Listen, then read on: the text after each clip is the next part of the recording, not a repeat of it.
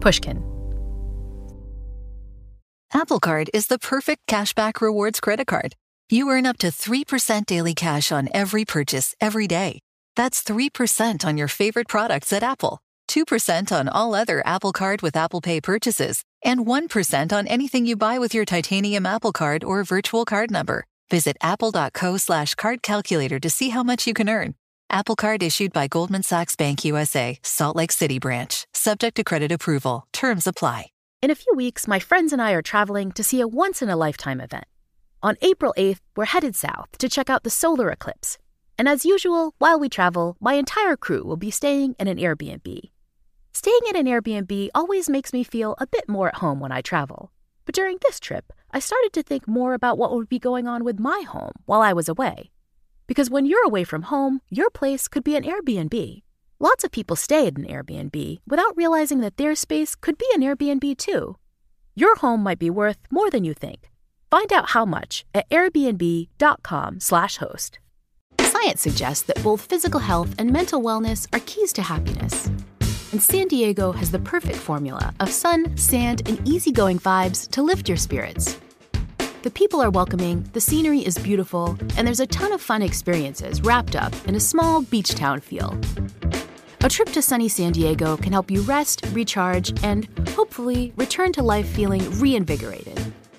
Find your happiness at san diego dot org today. Funded in part with City of San Diego Tourism Marketing District Assessment Funds.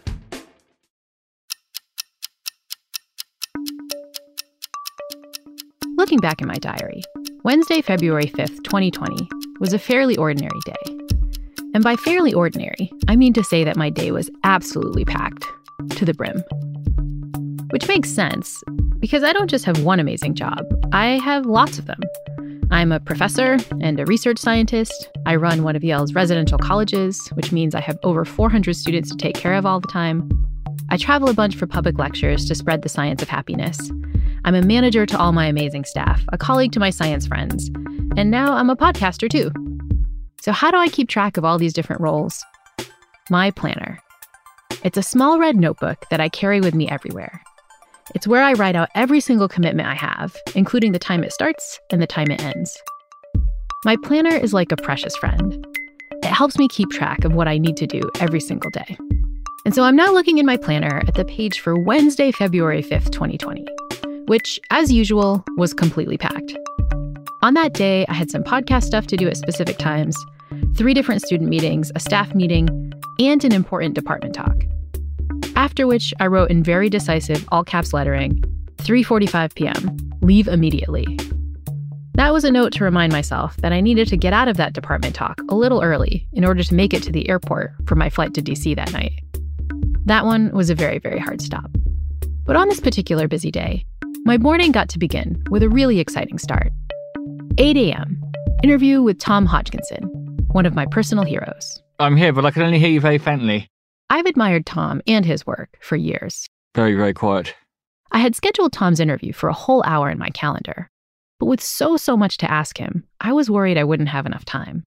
And by this point, we were already ten minutes into our time together, and Tom couldn't hear me. We tinkered with the mics and checked the phone connection. I kept asking, Tom, is my voice louder now? I'm afraid not, no. As the time ticked away, I felt my stress levels rising. It was already really difficult to find a long enough slot for this interview. And so, I mean, should we push through and risk me being late for all the rest of the stuff that day? Or should I try to reschedule for God knows when? I was starting to freak out. And then suddenly... Yeah, that's pretty good, yeah. Tom could finally hear me, which meant the interview I was most looking forward to this season could begin. So what was the topic I was so anxious to jump into with Tom? So talk to me about your history of becoming an idler. Like, what drove you to that? Talk about kind of why you decided to become more idle. I think I was born fairly idle. I always had a strong will towards idling. Yep, idling. It's a pretty foreign concept, at least for me. I tend to fill my day to the brim, mostly with meaningful and interesting things. I always thought that was what I was supposed to do. But it's gotten to the point where my calendar is now so packed that I sometimes feel like I'm drowning in all the stuff I have to do. Maybe you can relate. But as we'll see in this episode, if we really want to improve our happiness, we need to learn to do, well, a lot less. Our minds are constantly telling us what to do to be happy. But what if our minds are wrong? What if our minds are lying to us, leading us away from what will really make us happy? The good news is that understanding the science of the mind can point us all back in the right direction. You're listening to The Happiness Lab with Doctor Laurie Santos.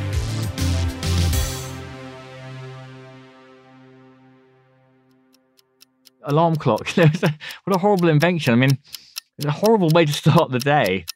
Get out of bed, come on, you're lazy, you're never going to get anywhere. Tom is obsessed with clocks because he absolutely despises them. In his book, How to Be Idle, Tom tells his readers that to be happier, they need to throw away their alarm clocks. I'm not one of those people who sort of, you know, leaps out of bed the moment my eyes open and go, yeah, I can't wait to get on with my day, you know. There's quite a lovely in-betweeny state, in between wake and sleep, when you're sort of half conscious of your dreams. And I think it's, that's a lovely state to be in. And a slower transition from sleep to wake, I think, is civilized. These days, clocks are everywhere, from our nightstands to our laptops to our wrists. It's easy to forget that watching the minutes of the day tick by is actually a new development. In medieval times, to an extent, they were masters of their own time. So they could sort of do a bit of weaving, have a nap, go into the vegetable garden, do a bit more weaving, go to church and so on. Life back then was sometimes brutal. But Tom thinks our pre-industrial ancestors enjoyed something that we've given up, a complete disregard for what hour it is. For most of human history, it was pretty hard to know the precise time. All medieval folks had was the position of the sun. Well, that and...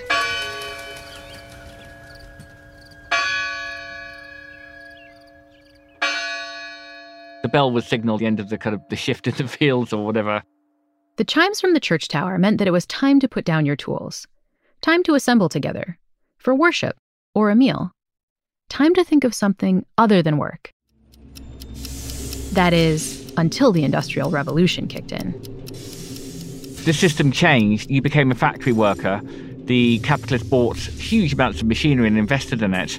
And they had to keep this machinery going, well, twenty-four seven ideally. So the people were told, life's not about working at home when you feel like it. You know, time kind of, it weirdly becomes this sort of a, like a, a sort of a tyrant. Tom is like a resistance fighter, at war with this tyrannical concept of time. And his primary weapon in the struggle is idling.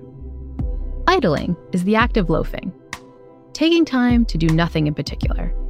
Think long lunches, midday naps, tea time, taking the scenic route, getting lost for no reason at all, daydreaming, hanging with friends at the pub, long, happy conversations that run well past the time we probably should have gone to bed.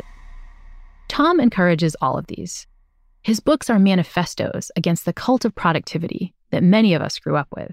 When you're not working, when you're reflecting, when you're walking around the groves with your friends and talking about art and love and philosophy and ideas, that's when you're really living. And if we overwork, then you neglect that very important part of life.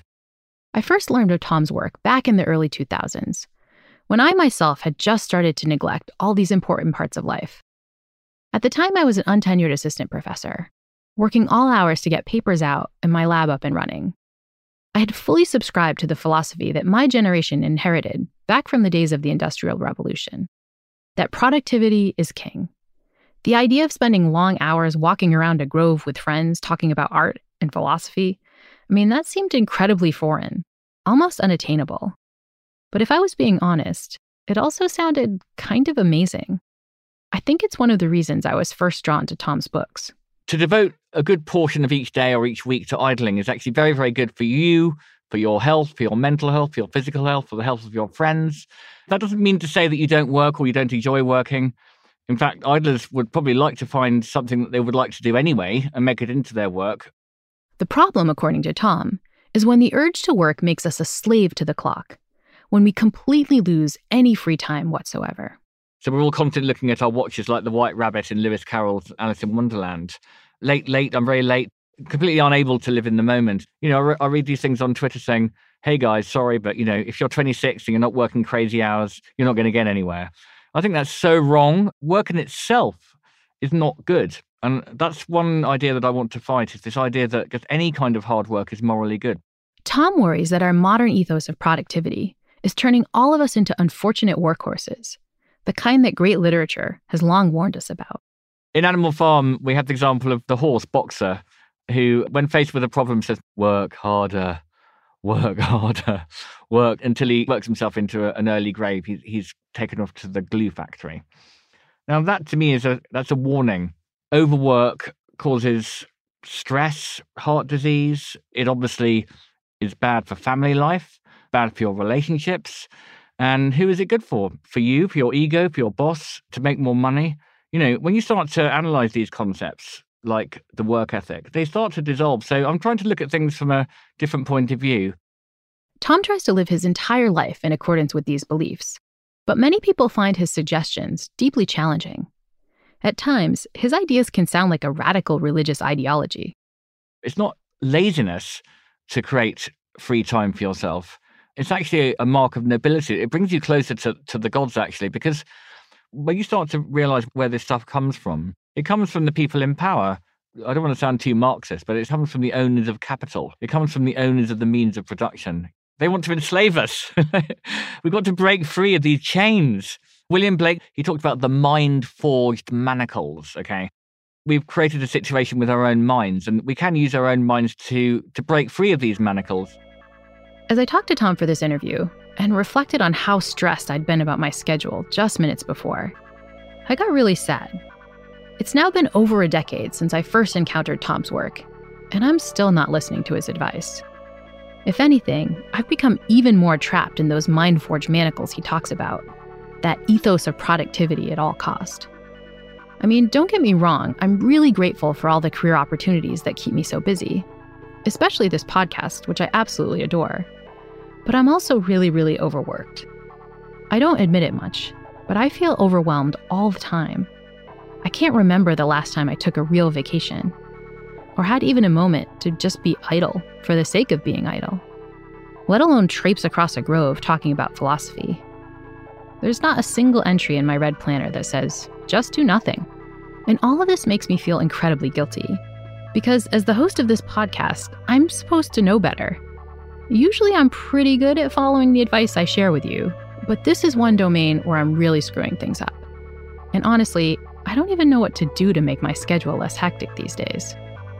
But as I always say, when all else fails, you should turn to science. After the break, we'll do just that. You'll hear what feeling this busy does to your mental health and to your relationships. And we'll see that having an extra bit of free time is more valuable for our well-being than our lying minds often think. Right, gotta go. The Happiness Lab will be back in a moment.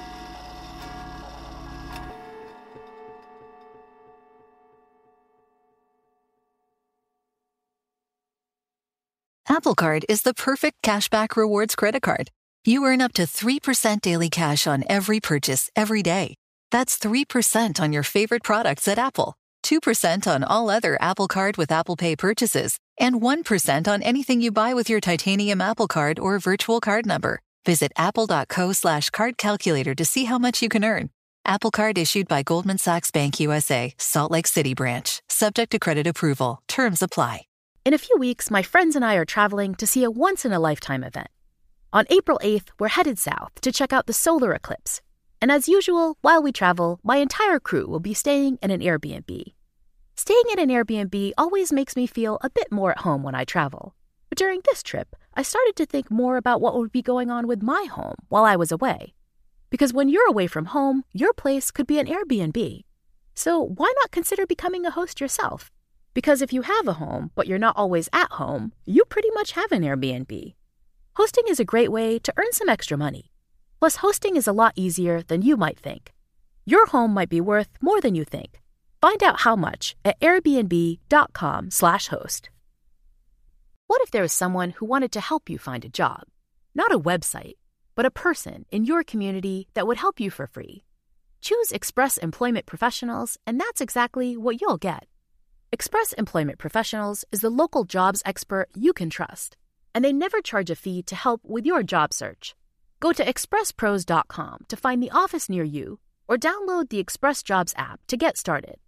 With a wide range of opportunities in a variety of industries, from welding to sales, forklift operator to customer service, the team at Express is ready to help you or someone you know take the next career step. Whether you're looking for a contract job for the summer or a new full-time role, turn to Express Employment. Interviewing with Express Employment professionals can be as easy as a phone call, and one application with Express puts you in the running for numerous opportunities in your community. Don't go in your job search alone. Visit express pros dot com today. Time affluence is this feeling of whether or not we have enough time to do all of the things that we want to do or have to do. This is Ashley Whillans, a professor at Harvard Business School and author of the upcoming book, Time Smart: How to Reclaim Your Time and Live a Happier Life. Ashley is another one of my heroes. Instead of looking at whether we have objectively sort of enough hours in a day, we're looking at subjectively whether people feel like they have enough time. Time affluence is one of my favorite scientific concepts because it's the opposite of what I experience on a near daily basis. My calendar never feels open. My subjective feeling is one of extreme busyness, what researchers like Ashley have christened time famine. People today are feeling increasingly pressed for time, increasingly time poor, such that they feel like they have too many things to do and not enough time in the day to do it. And it's interesting because there's also this data suggesting that we objectively have more time today than we used to. So subjective feelings of time stress are going up, while the objective amount of time that we have is actually going up as well. So why do we fail to notice the extra minutes we all have each day? The reason, according to science, is that nowadays our free time tends to be broken up into tiny chunks, or time confetti. So we have more time confetti now than we used to. That leisure time is sporadic. It's scattered because we're constantly connected to our phones. We're trying to do many, many different tasks, and our attention is being pulled in many directions. So this feeling of trying to pack in all of this stuff, being pulled in all these directions during our free time, can make us feel more pressed for time. I definitely get the concept of time confetti in my own life. Because even when I get a break, it never feels like a break. I'll be lounging and watching T V, and I'll get a stressful text about work. Or I'll be in the middle of an otherwise enjoyable dinner chat when I get this anxious urge to do a quick email check. Even lunch, a time my idle Tom says should be reserved for conversation, that often ends up being a time that I spend alone, trying to quickly scratch a few things off that to-do list. Sure, I wind up getting more done. I mean, it feels like I'm being productive and clearing things off my plate. But Ashley's research has shown that it's taking more of a toll on me than I realize. These feelings of time stress, this time famine, comes at a cost of happiness. In some Gallup World Poll data that we analyzed with two point five million Americans, we found that this feeling of time famine had a worse impact on happiness than being unemployed. So it seems to have dramatic consequences for our subjective well-being. The problem, though, is that people don't realize the consequences of time poverty are so great. And so we constantly make individual choices that make our time famine even worse. People who have more job flexibility, more paid vacations in their workplace are happier with their jobs. They're more satisfied and less likely to leave. But when you ask people, would you rather have job A and job A makes more salary, or job B and job B has more paid vacation and less salary, people always go for job A. If you've listened to other episodes of the Happiness Lab, you know that many of us equate happiness with having more money, which means that most of us want to work more and more in order to earn more and more. But that trade-off of giving up time for money winds up resulting in less and less time affluence, which often means less and less happiness. It's a pretty stupid strategy, but it's also one that Ashley has found many of us employ all the time. We think that prioritizing money and working a lot is a status symbol. So we think if we seem really busy, that's going to confer us higher status. And it's one of the reasons that we don't focus on time, take paid vacation, and instead focus a lot on working. The connection between busyness and status means that even people who have the money to buy a little free time often choose not to do so. Even some of the wealthiest people we've studied, people with two million dollars sitting in the bank, Uh, are still focusing on money at the expense of time. Ashley's also found that as we feel our days getting fuller and fuller, we don't make time for activities that can reduce our stress, like hanging out with friends or making new ones. We have a paper showing that even just this general prioritization of money over time means that we're less likely to interact with a peer. So we spend eighteen percent less time interacting. And we know that these small social moments are some of the happiest in our day. These results got me thinking about why I'm so busy. Ironically, it's not because I'm focused on money or status. It's because I'm focused on people. I wind up saying yes to too many things because I don't want to disappoint anyone, either my colleagues or my students or, or even you, dear podcast listener. But putting too much stuff on my plate means becoming even more time famished. I'm seeing lots of people, sure, but am I really spending any quality time with any of them? I explained this jumble of feelings to Ashley. I was surprised that my hero was experiencing pretty much the same thing. You're tunneling. You're just literally, it feels like survival. I'm having this day to day. I just taught two classes and had two hours of office hours. All I'm thinking about is, when am I going to drink water? When is my next nap? I don't have the cognitive resources to also think about, how am I going to connect with a friend who hasn't been doing very well? Back in the nineteen seventies, researchers John Darley and Daniel Batson ran a test to see why people help others. Was being nice a function of a person's personality, or did it depend on the situation? To test these questions, they chose a population known for being do-gooders, students at the Princeton Theological Seminary. Darley and Batson figured that students training to be priests were probably prone to being nice to other people. And so the researchers told these subjects that they needed to deliver a public sermon about Jesus' story of the Good Samaritan. In this parable, a man is beaten, robbed, and left unconscious on the street. Several people, including a priest, passed by without stopping. But one person, the Good Samaritan, took pity on the victim. He helped the man up and even brought him to an inn to eat and rest. The Samaritan, Jesus explains, is the guy we're all supposed to emulate. He's the one that's going to heaven. The seminary students all knew the tale well, so having to give a sermon on that topic should have been mildly stressful, but relatively straightforward. And that's when Darley and Batson upped the stakes. All of the students had to head across campus to another building to give the talk. One group was told that their sermon would happen later that day, so they had plenty of time to get there. A second group was told that they'd make it in time, but only if they set off immediately. But a third group was told that they were already late. They needed to sprint over there right away. And that's when Darley and Batson had a surprise for the men. They basically staged an experimental version of the Good Samaritan story. They hired an actor to pretend to be injured on the ground, who was blocking a narrow part of the route. The students would literally have to physically step over the actor's writhing body in order to make it past. So what did a little time famine do to the students' willingness to help? The results were really striking. sixty-three percent of the students who had time to spare stopped to help the hurt stranger, which honestly is already pretty bad. That means over a third of trainee priests basically stepped over a guy lying hurt on the street. But what happened when subjects were in a mad hurry? Only ten percent of them stopped to help. ninety percent of the subjects completely ignored an obviously injured person on the street because they were rushing to give a sermon about how Jesus said you should stop to help injured people on the street. When we're time famished, we become crappy people.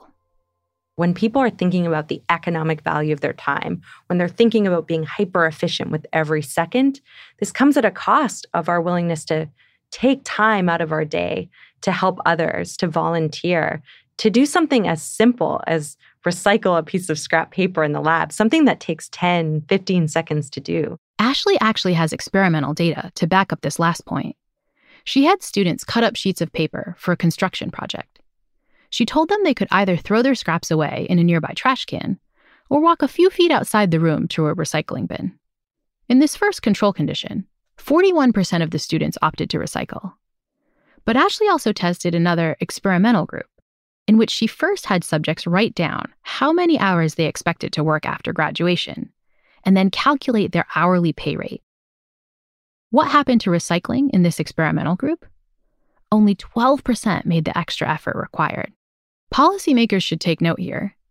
Have you ever considered that giving people more time will help them become better, greener citizens? What we really need to do is to solve time poverty so that people can have more cognitive resources and also just a more outward focus so that we're not just simply trying to solve our own time scarcity and get from point A to point B in our lives, but we're able to have these self-transcendent values and think about how can I use my time to benefit others. Which raises a big question. How can we fight time poverty? What can people like me do to feel a little more time affluent? We'll tackle those important questions when the Happiness Lab returns in a moment. In a few weeks, my friends and I are traveling to see a once-in-a-lifetime event. On April eighth, we're headed south to check out the solar eclipse. And as usual, while we travel, my entire crew will be staying in an Airbnb. Staying at an Airbnb always makes me feel a bit more at home when I travel. But during this trip, I started to think more about what would be going on with my home while I was away. Because when you're away from home, your place could be an Airbnb. So why not consider becoming a host yourself? Because if you have a home, but you're not always at home, you pretty much have an Airbnb. Hosting is a great way to earn some extra money. Plus, hosting is a lot easier than you might think. Your home might be worth more than you think. Find out how much at airbnb dot com slash host. What if there was someone who wanted to help you find a job? Not a website, but a person in your community that would help you for free. Choose Express Employment Professionals, and that's exactly what you'll get. Express Employment Professionals is the local jobs expert you can trust, and they never charge a fee to help with your job search. Go to express pros dot com to find the office near you or download the Express Jobs app to get started. With a wide range of opportunities in a variety of industries, from welding to sales, forklift operator to customer service, the team at Express is ready to help you or someone you know take the next career step. Whether you're looking for a contract job for the summer, or a new full-time role, turn to Express Employment.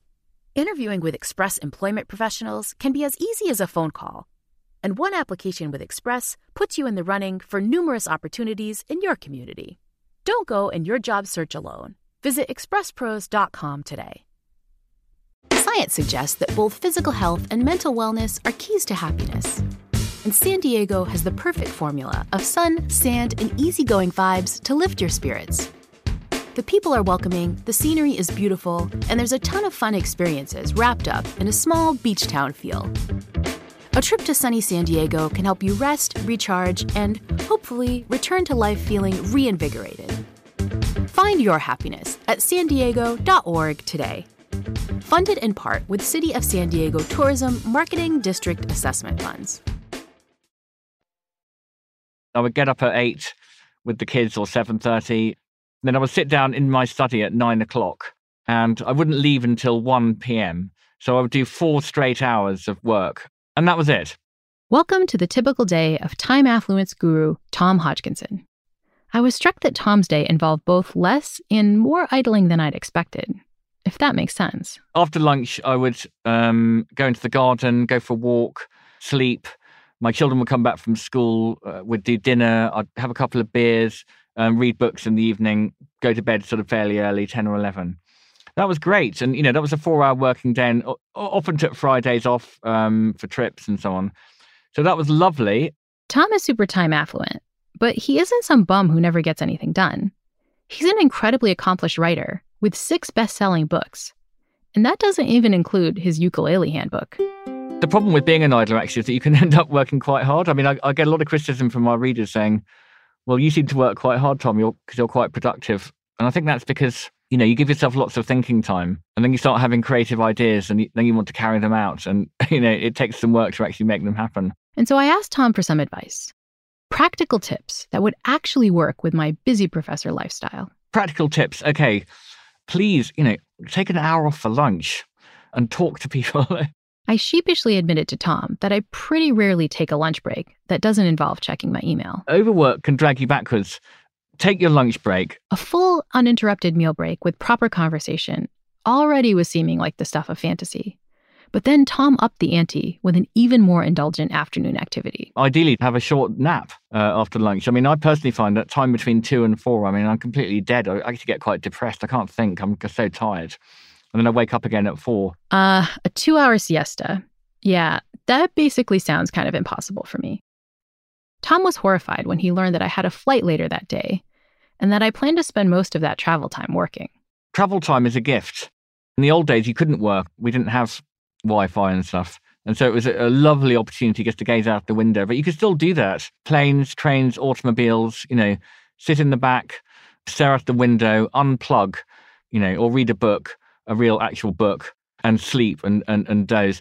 Even walking along the roads is supposed to be a sort of self-improving activity because you put your headphones on and plug into some kind of inspirational podcast. Um, what? I mean, okay, th- this is a good podcast to listen to. You'll want. Tom's point isn't to cancel your Happiness Lab subscription. Like, seriously, don't do that. Tom's point is just that we need to find some time when it feels like we're not working or desperately trying to cram things in. Give a gift to yourself of that time. It's completely free. It doesn't cost anything. It could really have incalculable benefits for your mental health. I was so thankful to hear Tom's suggestions. But realistically, I wasn't totally sure his advice was going to work for my level of time famine. I mean, I can shoot for longer email-free lunches, but napping for hours a day is not really practical for my situation. And if I'm being honest, it's also unlikely that I'll leave my laptop totally switched off on my next flight. I started to worry that Tom's recommendations were a bit too advanced for my level of time famine. I needed to start with some beginner tips, sort of a time affluence for dummies kind of thing. So I turned to my other hero, Ashley Whillans. She's an academic, just like me. So I figured that she might have some more applicable advice. As usual, I was in a rush to get straight to the point. So you're a super busy Harvard professor, yes. um, who teaches about time, which feels a little bit ironic. But how, my life sometimes feels very ironic, yes.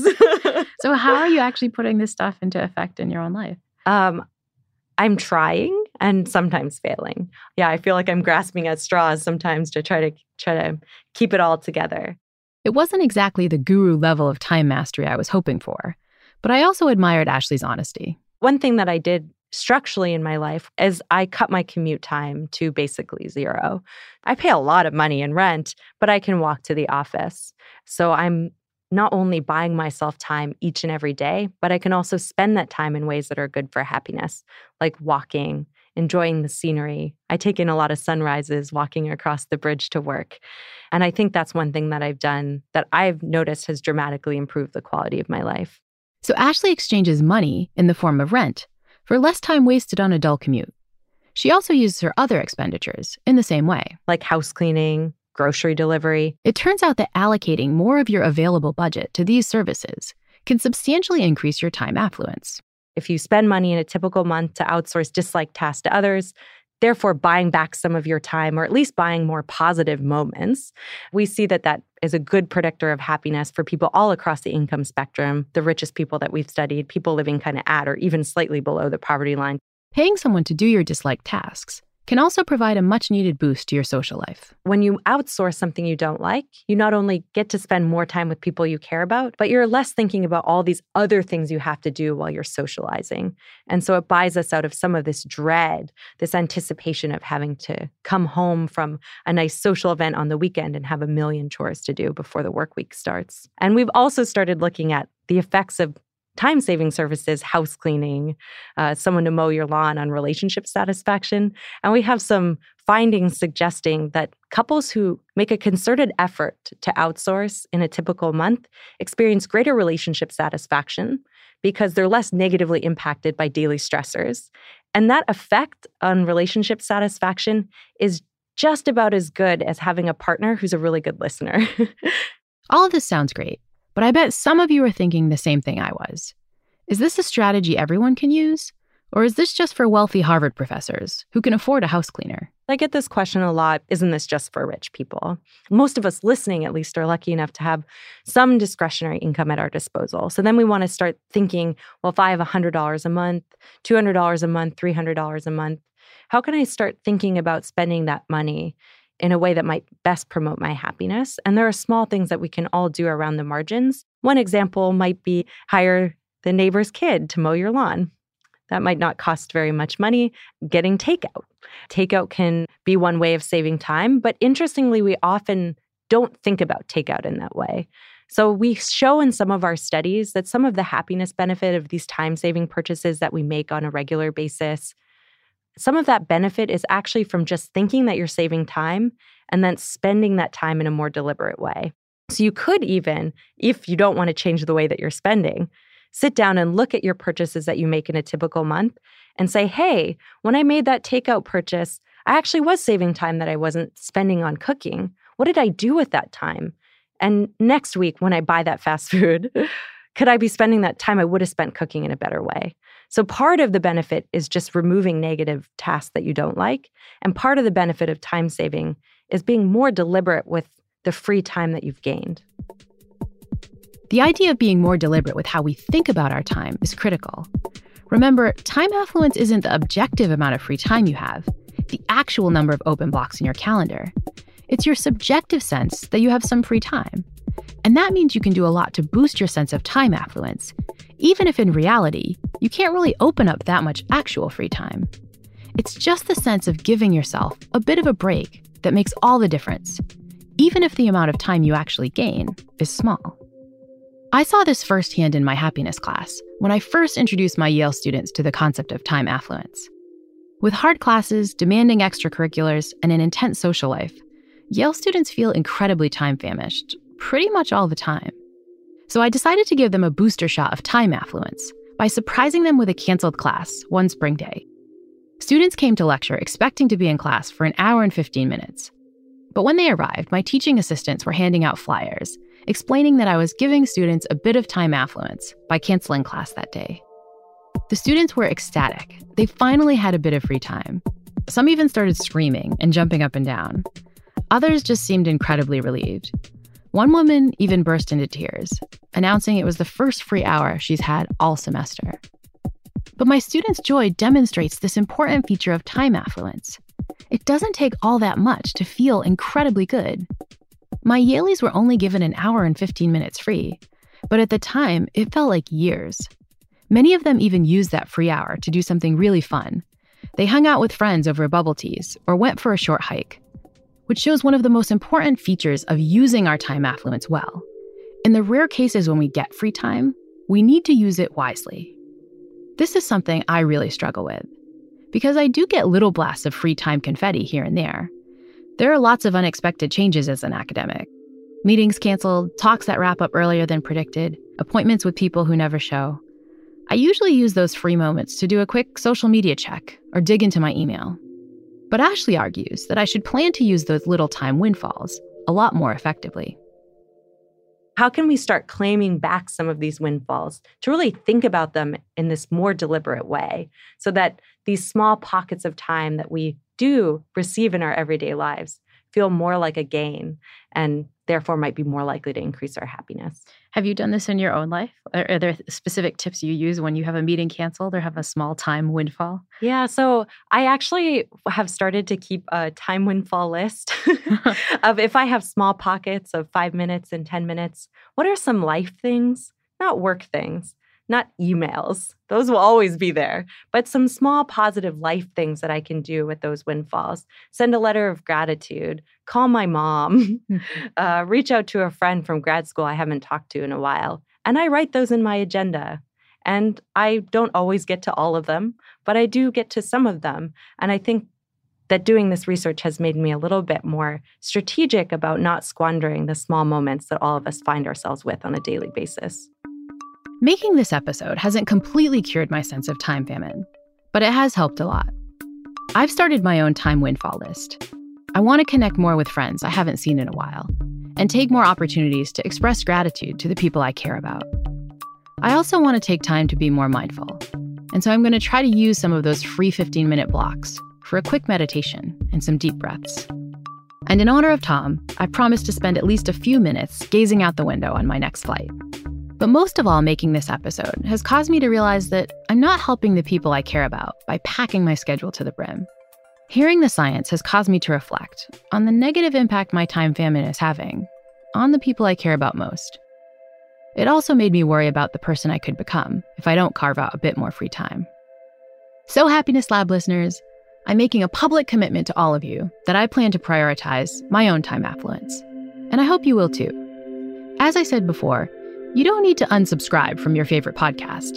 Seriously, don't do that. Even just making the most of small time windfalls can bump up your mood. And maybe, just maybe, it might even make you a better person.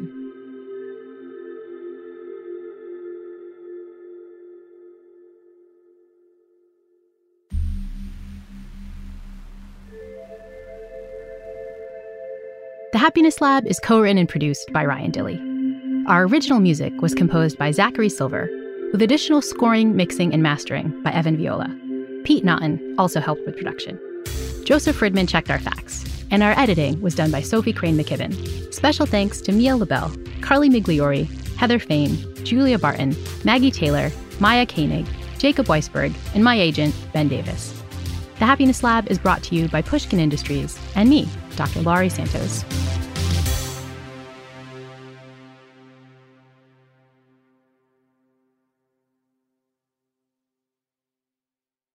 Science suggests that both physical health and mental wellness are keys to happiness. And San Diego has the perfect formula of sun, sand, and easygoing vibes to lift your spirits. The people are welcoming, the scenery is beautiful, and there's a ton of fun experiences wrapped up in a small beach town feel. A trip to sunny San Diego can help you rest, recharge, and hopefully return to life feeling reinvigorated. Find your happiness at san diego dot org today. Funded in part with City of San Diego Tourism Marketing District Assessment Funds. The tradition of breaking tradition continues with the return of the unconventional awards from T-Mobile for Business at Mobile World Congress. This is an event that celebrates innovators whose bold actions took their industries to new places. If that sounds like you and you're a T-Mobile for Business customer, enter today. If you win, you'll be publicly honored amongst some of the most influential leaders in industry, and me, I'll be there too. Enter now at T-Mobile.com slash unconventional awards. See you there. What kind of fun is waiting for you at Kings Island? The holy cow, we're way too high and here comes the drop kind of fun. The make a splash all summer kind of fun. The I can't believe I ate that whole funnel cake. Let's get another kind of fun. But most importantly, at Kings Island, you'll find for the fun of it kind of fun. Don't wait to start your fun season. Kings Island is now open on weekends.